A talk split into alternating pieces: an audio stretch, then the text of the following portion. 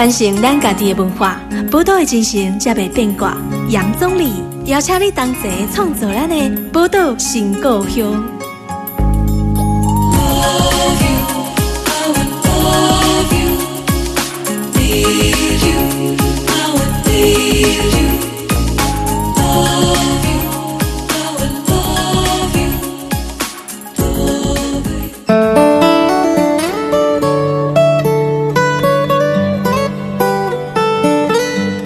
欢迎收听《波多联播榜 FM 九九点一大千电台宝岛新故乡。大家好，我是杨总理。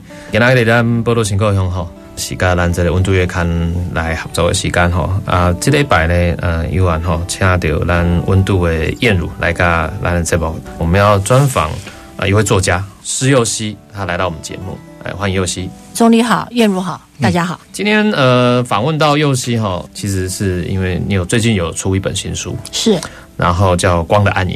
对，那《光的暗影》这本书呢，其实应该算是说有前作啦，前面还有一个作品有关联到。哦，那前作是向着光飞去嘛？是。那所以今天其实我们是想要来跟我们的听众朋友好好来介绍一下又是你的作品，因为我觉得呃我们在谈很多的文学作品啊，你这个是小说嘛？哈，在这些不同的文学作品里面呢，当然以前我们也跟听众朋友都有介绍过很多不同的文学作品。可是这个比较特别，是其实谈的是跟我们台湾的近代的政治变迁有关啊。可是放入很多不同的个人生命故事在里面以后，觉得这个文学作品就显得更特别、更不一样了。今天其实是透过当然燕如来跟我们介绍了哈。嗯，对对。那燕如介绍说，哎，我们应该要来聊一下说这个佑熙最新的这本作品呢，觉得是不是要先请佑熙来介绍一下自己？呃，我是施佑熙哈，大家好。现在主要的工作应该还是以作家为主，是。啊，然后剩下的才会是做一些心理辅导的工作，因为我有社工跟心理学的背景，这样，然后也帮国家安全博物馆到校园里面去讲白色故事，这大概是我现在主要的三个工作的面向，这样子。其实也很斜杠就对了。啊，不得已的，因为在台湾只写作会饿死。对，所以我们知道说，呃，你的经验非常的丰富，然后带入了很多你个人的生命，包含你从从事不管是社会工作，或者是像这些呃心理学的这些背景，放在你的作品里面，嗯，我觉得这些都会成为很重要的养分呐。好，那其实今天为什么要来访呢？燕如，嗯，对，就是佑希他在去年底的时候出版了新的小说，就是我们今天要谈的这本斑马线文库出版的《光的暗影》。嗯，也许我们会用白色恐怖小说来定义。白色恐怖小说，但是大家清楚了，大家对于那个白色恐怖这个词的想象是什么？那例如说，我我以前对白色恐怖其实想象很浅，嗯，那甚至是我们在小学的时候就会。背这个历史课或社会课，老师就会教说，呃，呃，几年戒严啊，几年解严，但我们完全不知道那什么东西。嗯，然后甚至问老师什么是戒严这个词是什么意思？当时还没有网络查询这种事情。啊，你年纪有那么大吗，你小时候进来小学没有？小时候是那个拨接会有那个滴滴滴那个声音，拨接的年代啦。对，搜寻还不是那么盛行，但老师是不解释的。嗯，对。那但我们现在来看很多白色恐怖，其实我觉得很好，就是说现在也有小说。也有戏剧，嗯，对，包含前阵子电影也有，电影也有，然后游戏也有，游戏也有，然后舞台剧也有，非常的多，就用各种的不同的。译文形式来展现，对，那甚至前一阵子像有人用音乐季来谈这些东西，哦，对，对，然后也有桌游谈这些东西，但我觉得说形式很好，就是我我们以前在谈白色恐怖是可能要翻开卷宗，嗯，尤其是那种泛黄的历史报告或很沉重，当然在看的过程中有一些片段心情很沉重，对，但其实整体念起来是很轻松，甚至会没有意识到它是一个。白色恐怖，或者是在谈历史的小说，对，对。那讲白，应该我可以说它是一个爱情故事啦，对不对？嗯嗯，特别首部曲是首部曲是，对。但我们我们这次谈的二部曲是延续了首部曲的故事，在谈这些内容。对，但因为有很多细节，我觉得描述的，包包含说我们稍微剧透一下哈，就是说主角在小时候曾经这个受到特务的攻击，嗯，对，然后那个细节描述的非常详细啊。但我其实蛮蛮想问佑熙，就是说，嗯，这些东西是从哪里来？是从你自己生命经验出来，还是说你有访谈一些对象？呃，你若指的是女主角的那个部分吗？嗯，女主角那个部分，其实我当年的确是有参照了一点林英雄叔叔家里的故事，是。对，但是林焕君到底身上的那个部分，我没有特别去研究。嗯，但是那个如果说是那整个受伤的过程啊，那个伤口的描述，那我去请教过台大胸腔外科专科医师，去请教过那个伤要怎么进去，哦，哪个位置才只能伤到肺，不要伤到心脏 这样子。对，这个都有经过考究。就你有认真研究他的伤怎么受的？呃，我不知道林焕君怎么受的，但是就是说我在这个书里面，我打算是要这样子去安排的。嗯哼对，所以。针对这个伤口的部分，我还是有一些顾问群的啦。哦，对，应该是很庞大的顾问群吧？我发现，嗯，不只是这个部分，包含他谈社运，因为其中有一个角色是社运分子嘛。对，但因为我们自己在做公民团体，太清楚他连那个办公室什么样子。都很清楚，甚至是申请补助等等。哇，你怎么会知道这些事情？嗯，一方面我自己就是在政治圈长大，但也是认识很多社运团体。但是问题是我认识的社运团体，其实大部分都还是跟政治比较有关。嗯好，那就是说我如果去找一个比较不一样的，那我去访谈了几个不是这个领域的社运的朋友。那也顺便去参观了一下办公室，发现大家办公室都一样，都很穷。对，大概都是团体的，就去参观了几个社运团体的办公室，然后确认一下跟我的想象是一致的这样子。对，对啊，其实我们可以知道说，呃，这部小说当然描述了台湾白色恐怖。那台湾白色恐怖这段历史，当然你说从各式各样的历史文献相关的书籍，当然也很多。那当然是从呈现史实的部分。嗯，可是从文学作品来讲的话。透过文学来谈白色恐怖，当然这样的作品就非常的少见。那刚其实燕如也讲，现在台湾有非常多的影音的作品、影视作品，已经开始愿意去触碰这些过去白色恐怖时期的历史相关的。嗯，像这个向着光飞去，刚刚也谈到说是从四个女性的故事，是比较从女性的视角。哦，我们可以说女性的视角来谈白色恐怖。其实我觉得里面有谈到更多的是，在我看来谈的一个是爱，还以及如何修复的问题。嗯，那其实这几年台湾哈都在谈这个像是修复式正义。嗯，哦，那我们也有这个所谓促转会哦，通过这促转条例之后，再谈转型正义。转型正义跟这个修复式正义有时候会被人家认为说是类似的概念，当然不同了。嗯。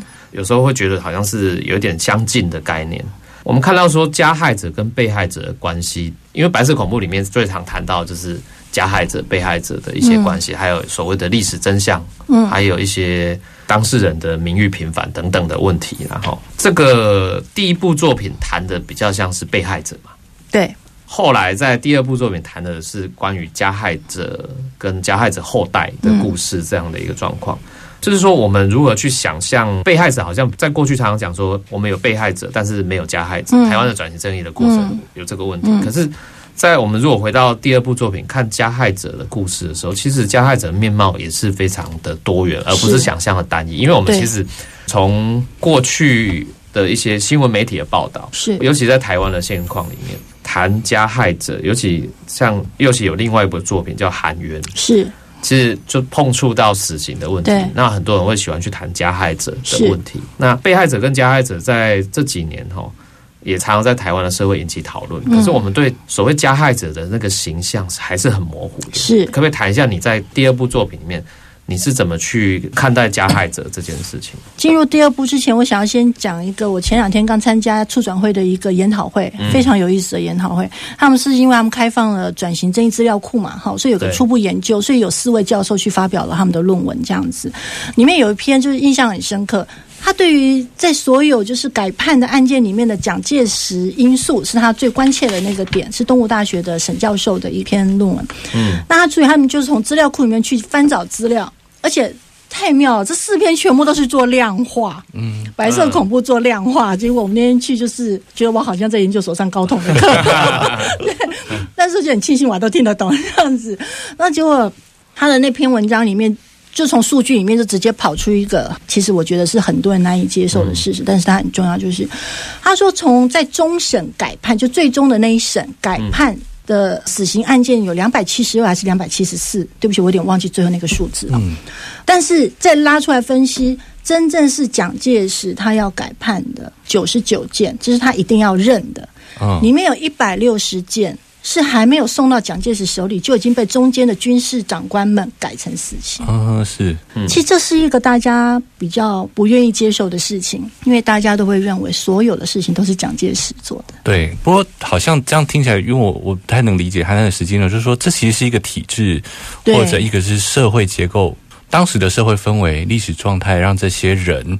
产生这样的行为，所以我们谈刚刚总理在问的时候，我们谈的是加害者，嗯，但他不可能只是一个人，或者是对一个小团体，对不对？是，对，不可能，因为这中间当然有很多因素，可能包括就蒋介石喜好的这个问题，所以可能有些人中间就先先帮他加重刑期，也是有可能。只是说，你从整个的数据跑出来一看。他就是有一百六十件，不是经他的手就已经被判刑了，不是全部都到他手里都被批下死刑可以那四个字。现在有办法推敲那个历程是怎么回事吗？啊，其实从那四篇文章里面是看不到，因为那是量量化的嘛，他就是跑数据，所以其实那一场的语坛人是国史馆的协修吴俊颖老师，他也是一个很棒的学者，他做了一个很好的结，他说正要搭配直性，嗯，搭配个案研究。好，那徐雪姬老师那天是主持人，他那天讲了一个很好的，他说。要赶快揭秘的是蒋介石日记，拿来对照。嗯嗯，他到底那一天是发生了什么事？干嘛这一天你非得要让那个人死不可？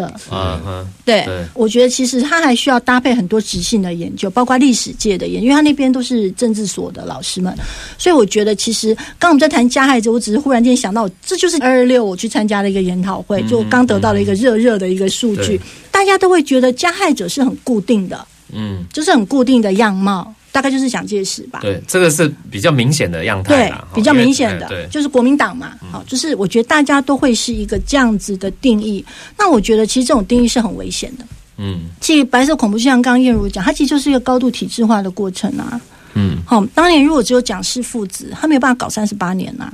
那是怎样变成一个像金字塔的结构，层层的来帮他负责？甚至有人是为了要拿奖金，然后去做冤假错案。这种是层层的怎么样的结构去形成这样的一个体制呢？才可以让整个戒严持续了那么漫长的一段岁月。可是我觉得现在就是大家好像对于加害者的部分不太愿意去聆听，我觉得这是一个比较大的问题。嗯，不过在你的作品中，对加害者，我们讲加害者的这个本人或者是他的后代，你应该是有在。所谓填调过程中有接触到吧？是因为像我这样的角色，我要直接去找到加害者。的后代也不太可能了哈，加害者这更困难。对，加害者要找寻加害者跟他的后代，还愿意接受访谈或接受访问，我觉得这个难度很高。这当然是有一定要透过很有力的人士。好，所以那个时候，因为我自己有找到两位疑似加害者后代，我们后来只能说是参与者了哈，参与者后代啊，包括张文文的那个案例是我自己的找到的，这样子，李少奇也是我自己找到的哈。那这杨怡是结合了两个案例，那那那两个案例就是。是很清楚，是我是拜托了学者林传凯，我跟他讲了我要写这本书，那他非常的支持。后来他看完《光的暗影》的时候，他上次跟我一起开分享会，他说在我把书寄给他之前，他已经买了好几套去送给杨姨们。他手上有很多这样，他有很多杨姨们。对，结果他跟我说，那些杨姨们看完都很激动。我跟他说要来打我吗？他说不是，他说他们觉得他们被抚慰了，是，因为他们都很焦虑。他们都觉得他们在台湾好像生存不下去，就是好像他们祖宗的罪恶全都在他们身上，他不晓得该怎么办。那林传凯是很客气的跟我说，他手上有很多资料，可是他抚慰不了他们。可是他把书寄给他们的时候，跟他们说：“你们应该看一下，这是一个政治受难者后代写的最新的小说。”嗯，就他们就跟他说，他们觉得有被理解到，其实他们真的很焦虑的活在台湾这块土地上，而且那些人现在都在为台湾做事。是，可是他觉得他们身上那个原罪好像甩不掉。嗯，所以当然林传凯就帮我介绍了两位，那他的是比较明确，可以说是加害者的一个是呃，就是杨怡的原型哈，他爷爷是特务。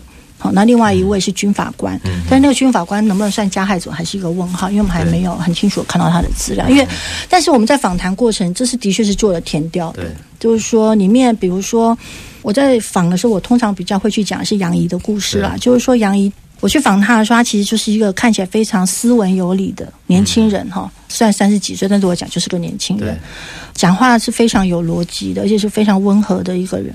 啊。但是我觉得其实他的焦虑。但我觉得他是有一点自毁倾向的那种人。那那个时候他跟我说，他其实不知道他爷爷做什么，因为都问不出来。然后跟他爷爷感情非常之好。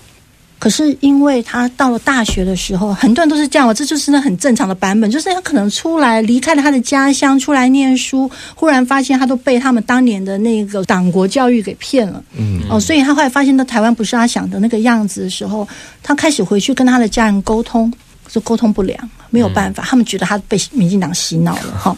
然后他也真的就是在大学的时候就开始不拿家里的钱，是就开始过得很辛苦的日子。然后爷爷跟他关系还是很好，可是他还是问不出来，所以他其实心里是焦虑。他觉得他爷爷会不会满手写信？他心里始终有个问号。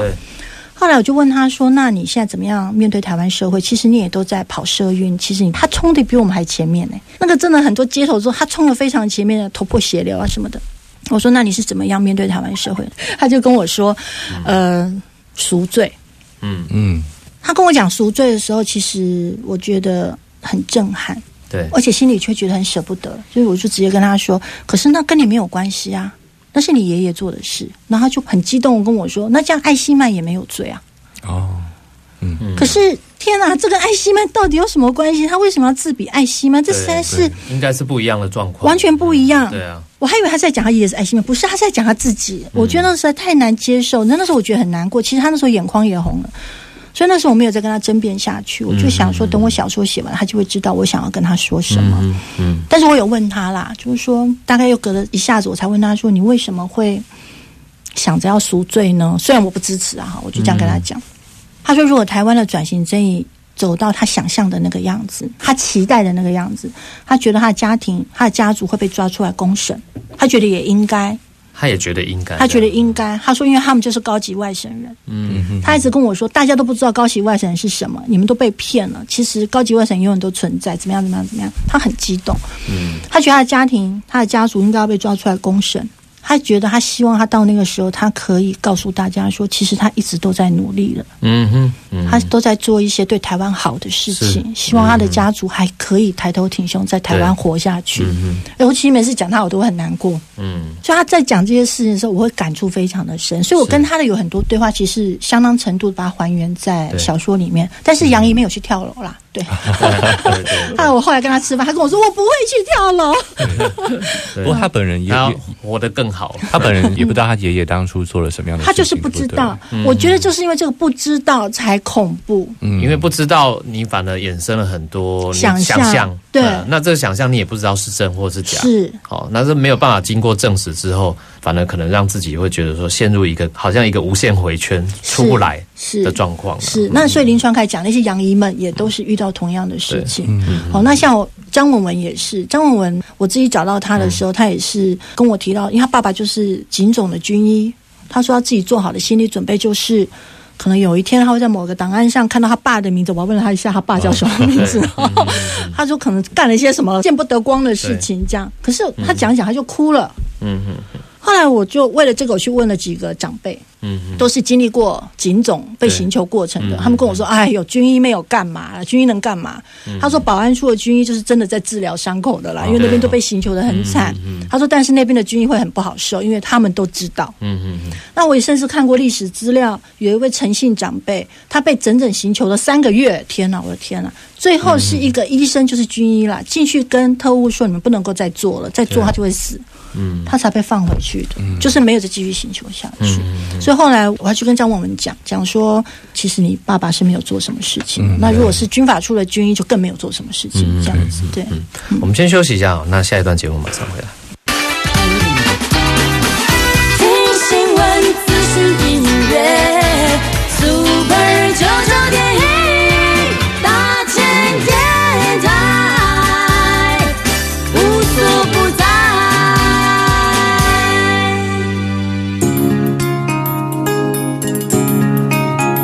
传承咱家己的文化，宝岛的精神才袂变卦。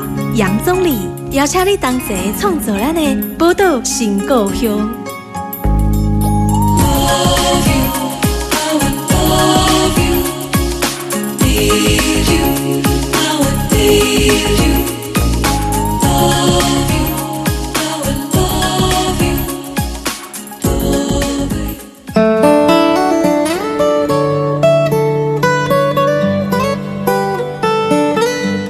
欢迎大家波多联播帮 FM 九九点一大千电台波多情歌用我是钟理吼，今日咱波多情歌用加咱温度月刊合作吼，是我加燕如来为大家访问的，就是咱作家吼石佑熙。那最近佑熙呢，呃，出版了这一本新书吼，《光的暗影》。刚刚也谈到这个跟白色恐怖的历史是有关的，那是这样的一个文学作品，其实背后都是来自于很多真实的案例啊来呈现。那刚刚也提到了，比如说我们谈到加害者的后代的故事，当然故事中的角色看起来像是一个，但是可能这一个它背后有不同的原型，然后组合成这样的一个角色。然后，呃，其实刚刚在提到这个加害者，就是你在访问的那个过程的一些回应啊，其实我们觉得说。很难过，就是台湾呃有这样的一个历史，可是我们其实对这样的历史，我们还是有很多没有被发掘出来的这些故事、这些人哈。那也就是说，我们常常在讲寻找真相的过程怎么这么困难呢？哈，那寻找真相的过程很困难。第二部作品里面，其实我觉得有跟现在的时事有切合到，就是里面就提到说，呃，二零一七年我们通过了这个出转条例，然后呃有这个出转会。好像跟时事有一个结合，是，那就是在这个时间的设定上是有这一段设定起来会比较好去做后面的剧情的陈述或发展吗？应该是要推回到首部了哈，就是说，其实我写首部曲的时候是很妙的，就是说我写完，然后十一月十五号要出版。然后大概一个礼拜前，就是我们政治受难者关怀协会，然后我继父就跟我讲说：“哎，你十一月十五号那天有空吗？”我说要干嘛？他就说：“啊，我们要去那个党中央，就民进党党中央前面，我们要去示威抗议一下，就是说那促转法怎么还没过啊？让我们要去推一下，推一下这样。”啊，我就是去那边念稿子的人，因为那边都老先生了，就要靠一个 相对年轻的人，就是去念稿子。我就跟他说：“哦，他说哎，在高点吗？哈，呵呵呵，然后就哎在高点去这样。可是我那天是出版的日子。”然后我那时候，我听到他跟我讲的时候，我觉得太惊讶了。就是我里面也有写一段去抗议的啊，没想到后来出现了。嗯，那因为我们写到出版其实一段时间很漫长，所以所以就觉得很巧。所以我在首部曲就已经写到这件事情，促转条例要过，然后促转会了这件事情。那时候都还没过嘛，所以我就先写了这件事情。然后包括就是后来我在新书发表会。的前一天晚上九点多，促转条例过了。嗯，所以我那时候一直觉得我写这本书，感觉上好像是冥冥之中有安排的，就是时间很巧合。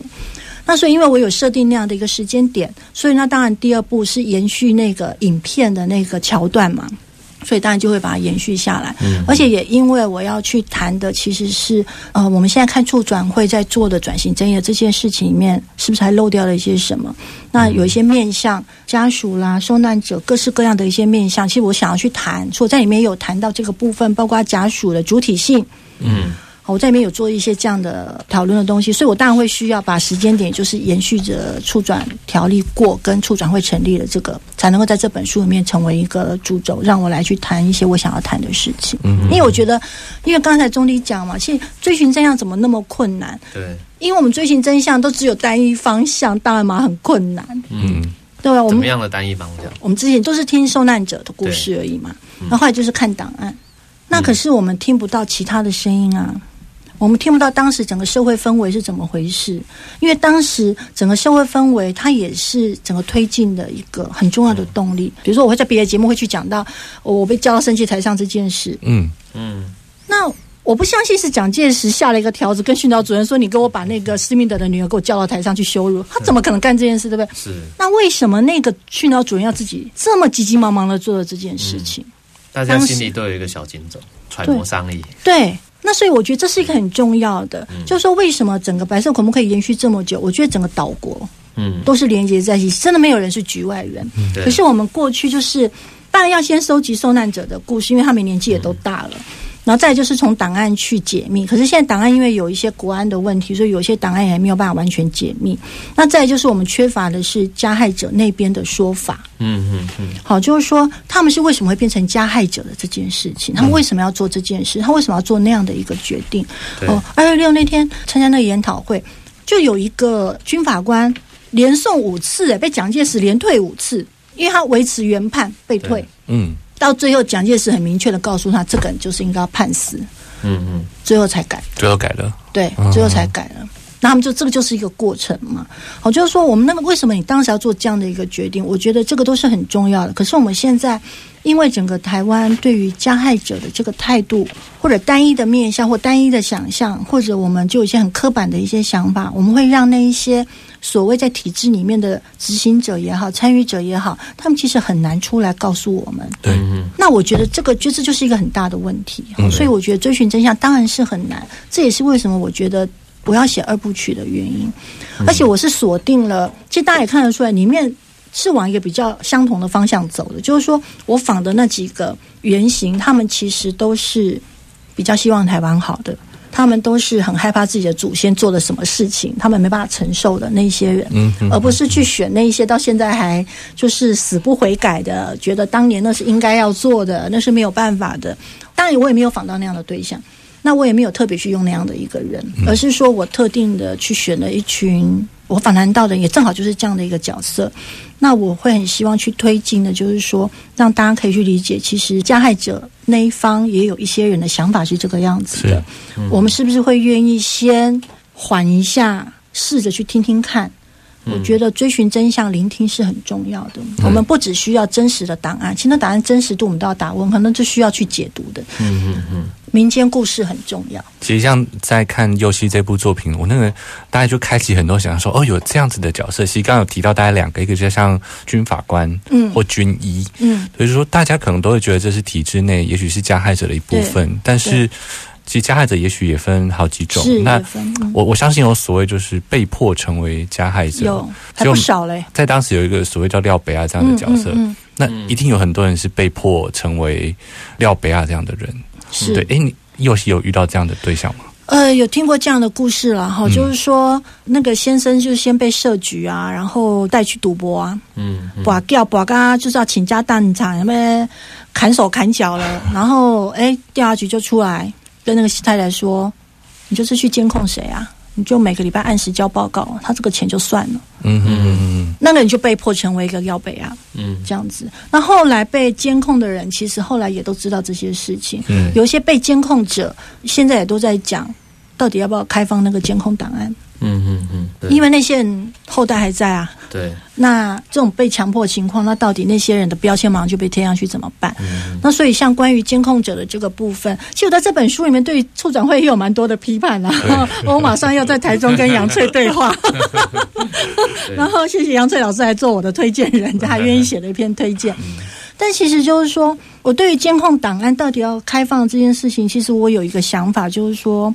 我原本的期待是促转会要先有一个责任归属报告，像二二八那样，是，就是你层层的都解析清楚了，谁该负的责任大概是什么样子，然后这时候你来公开这个监控档案，我觉得是 OK 的。嗯，可是好像不会有那个报告。那如果没有很清楚的责任架构的报告下。就要去开放一个这样的监控档案，我会觉得很危险。嗯，就是说，因为其实要不要是最下层的啊，就是那个，就是制造的最下游的，对，最下游。可是你今天如果只有先公开这个，那那些马上就被贴标签了，那这样公平吗？嗯，我们也可以看得到他是怎么样被吸收的吗？嗯，对。好，所以我觉得会不会？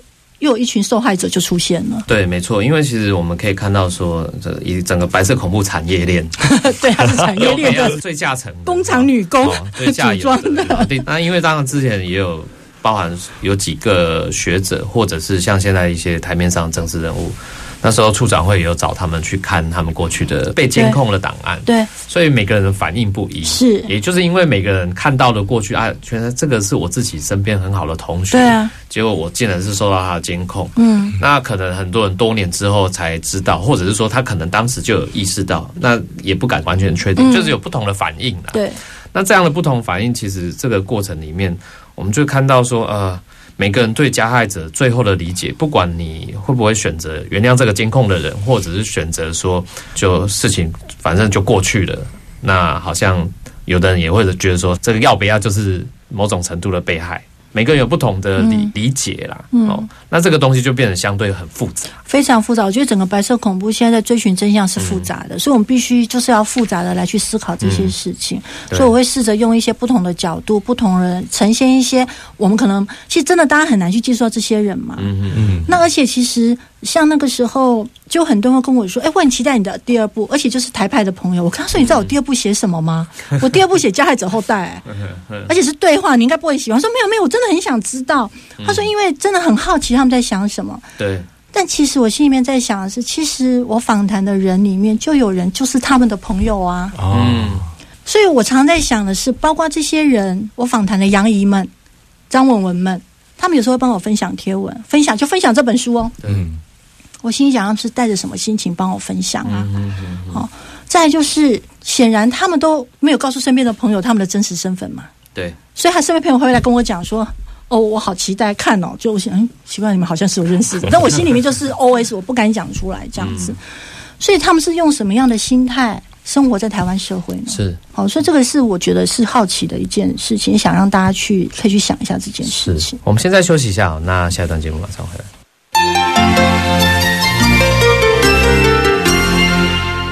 Hello，大家好，你现在收听的是 Super 九九点一大千电台，我是郑兴。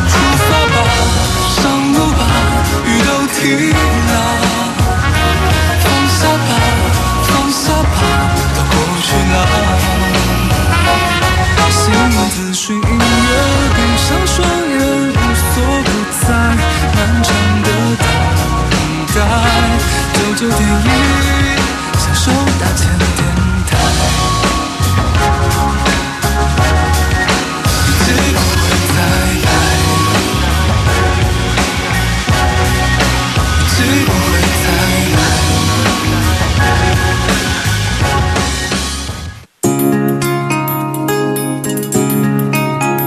传承咱家己的文化，宝岛的精神才袂变卦。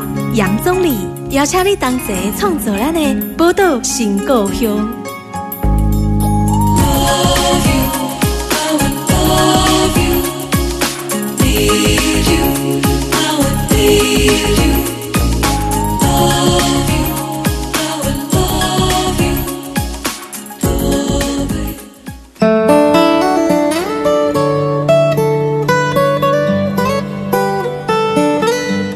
大家波多联播榜 FM 九九点一大千电台，波罗新高原我是总理哈，今日咱波罗新高原我甲这个咱温度月刊燕如哈转通掉作家了哈，石佑熙他要来谈他的这个《光的暗影》这本书，刚刚也谈到很多在白色恐怖过程里面，呃，加害者啊、被害者等等，我们目前在谈到转型正义的一些困难点哈。那呃，其实刚谈的都是比较小面相，就是说比较个案的、比较微观的哦。我其实想到一件事情，就制度面上，其实书里面有当然有提到说，像促转条例的促成等等哈，会有促转条例，然后有促转会这样的一个组织，用国家资源来成立哈。这当然是我们看到说，有在不同的个体的这些故事里面，我们确实需要一个制度性的。可是当然，制度性的处理，刚刚也提到它有困难点的地方。但如果回到整体，比如谈到加害者，大家对加害者一个很固定的一个想象，就是所谓的中国国民党，嗯，或者是说蒋介石，嗯，哎，这就有趣了，因为我们其实刚过完二二八这个和平纪念日，这二二八和平纪念日当天，国民党的主席江启臣，他家族也是白色恐怖的受难者，可是江启臣他谈到说，呃，他希望说，哈，大家哈应该要在重视哈，要和解。嗯，可是我我很好奇，为什么那个江启臣主席他只谈和解，可是他却没有谈到说对于集体，尤其是中国国民党集体的责任，就是救责的部分。嗯，啊，这个他完全没提到。我我倒蛮想好奇问一下右心，你自己对于像这个，我们如果要回到看集体的所谓救责，到底应该要怎么看？因为其实救责真的最难的一个，应该也是这个部分，因为。谁应该为了做什么而负起什么样相对应的责任？其实，在不同的国家做转型正义都不一样，都有不同的处理的方法，而且落差很大。对，比如说南非这个有真相与和解的这个委员会，他们可能也许这些加害者扮演不同角色的，或依照情节程度不同的，他们最后有，如果你愿意来诉说这样的一个情情况的时候，他会选择用特色的方式，嗯，比如说在东欧很多国家。他们也有所谓的除垢法，是捷克就做的捷克嘛，哈，对。那这些不同的国家的做法，我们到底台湾应该要选择怎么做？我觉得台湾很难呢，因为台湾你看到现在，如果说国民党都还可以持续这个样子的一个状态的话，我们就会知道说，这个旧者在台湾真的是很困难。你要做除垢，也几乎是不可能的事情。但是旧者是一定要走的。嗯。但是我觉得台湾一开始在促转条例在整个设定的过程里面，其实就没有要做这件事啊。嗯。他们说促转条例是以转型正义是以和解为前提，所以追求的是历史真相，并不是刑事责任。嗯。好，所以其实，在台湾你说要做旧责这件事情，因为在促转条例上就没有。所以你现在说要再来去做旧责，我觉得其实有困难，而且这个要进入一个社会讨论。嗯嗯嗯。好，就包括加害者的定义，包括你到底旧责。这些所谓加害者的责任，我们要怎么样来划分？我觉得这其实需要很多的社会对话。对，这个不会是单一的族群，然后讲一讲就可以做决定的哈。那关于和解的那个部分，我想要讲一下，就是说，我觉得在书里面我也有提到，我就故意把它就放进去，就是我觉得以和解为前提是一件让人家看了觉得很好笑的事情了。嗯。就是说，你真相都还没出来，你就马上要先讲和解，这就跟你说那个江启程呢，我觉得是一样的意思。就是说，你真相没有，你讲什么和解？对。而且他用和解为前提的话，其实和解应该是最外围，它应该是最后的一件事情。可是它变成一个很核心的一个重点。你既然是和解，你现在要去谈救责，我觉得它很冲突。嗯。再就是你讲和解，那责任掉在谁身上？受难者身上。啊。你被平反了。嗯。你又领到哎，你应该赔偿哦，你要跟我和解哦。那你怎么还可以在那边阿猫阿狗的这边跟我们吵呢？你应该和解哦。天哪！所以我觉得以和解为前提的这件事情，整个受害者就是受难者族群们。对，下边决定跟压力在对变这样说，哎，他不和解就是哎，你们很小气耶，你们都已经要拿第二次钱了，你们现在是要怎样？我 现在正在谈赔偿嘛？也都平反了，你们还要怎么样？所以我觉得以和解为前提，这件事情是我觉得是很莫名的一件事情。那在我想要再回头再讲一下和解跟加害者这件事情，我觉得。就是因为我们一直不断的强调和解、和解、和解这件事情，我觉得不管是在死刑议题，或者是在白色恐怖议题上，我觉得在台湾很困难的一个点就是大家不想听加害者的故事。就我刚刚有稍微讲一下，为什么呢？我不晓得大家有没有想过，比如说我们不想听郑杰发生什么事，我们不想知道王景玉怎么了，对，啊，他赶快把他变掉就好了。可是为什么？因为很多人其实会觉得，哎，我知道他很可怜啊。我们如果今天知道，比如说我韩语里面讲那个人从小是被家暴的，知道他好可怜哦，所以我们就要原谅他吗？可是那个原谅很难呢，因为他就杀了人。嗯。可是有一个观念，我觉得我每次都要跟大家提醒，就是说，我们应该听加害者的故事，我们应该知道为什么他会变成加害者，但你不一定要原谅他。是谁说我们一定要原谅？也就是说，受难者本身或受难者家属，他们是有选择权利的啦。或者社会大众，因为很多人会觉得啊，我知道那个人的故事好可怜，哎，可是啊，那这样我就要原谅他。可是他杀了人，我心里会产生矛盾，所以我不要听，我不想知道，我只想知道他杀人。然后我想要知道你可以对应到什么责任？对，可是这样子对台湾整个社会的进步是没有帮助的。因为你看见杀人犯被枪决了，还是后面一直出来啊？嗯，所以很需要知道的是，到底发生了什么事情。所以我觉得有个很重要的观点，就是我们不要一直谈和解这两个字了，可以吗？嗯嗯。我们需要的是去聆听他们的故事，我们应该去理解啊，他真的很可怜，但是他杀人，他就是错的。对，不代表说我们要对他犯错的事情，我们就假装就把他胡而不听，不需要这样。我觉得这是一件很重要的事情，所以我出去也都会跟大家讨论这件事。那上一次就在人权馆的一场分享会，最后也提到这个。然后后来有一个小姐让我签书的时候，就跟我说，她说她听到那段话的时候，她觉得很感动。她说，因为她就是那种不想听加害者故事的人，因为她一直觉得心里很冲突、很矛盾。嗯，她不想知道他们怎么样，她觉得他们是干脆讲他们是魔鬼就好了。嗯，可是后来她听我就讲刚才的那样的一个想法的时候，她觉得哎，好像是哎，我干嘛要原谅他们？嗯，我说你可以原谅，也可以不要原谅。嗯，你可以在你听完故事之后自己做决定。对，但是他杀人就是错的，不管任何理由，他就是错的。是，所以你如果还是决定原谅他，OK，那你就原谅。你觉得你不要原谅，那也没有问题。对，但是只是希望大家要来去聆听故事。嗯，所以我希望在面对白色恐怖也是这样。没错，其实知道真相是为了避免以后不要再有同样的事情再发生了。所以我们要怎么样可以听到真相？你就是要愿意让对方愿意出来讲。所以那个时候，其实人权馆那个陈俊荣馆长他就一直很支持第二部嘛，他就是跟我说，赶快把文本写出来，我们就可以办分享会，我们就可以有一个平台，大家来讨论这件事情。所以是因为这样子，我觉得我知道我在做什么了，所以我就可以比较好的来去讨论这些事情嘛。对，是。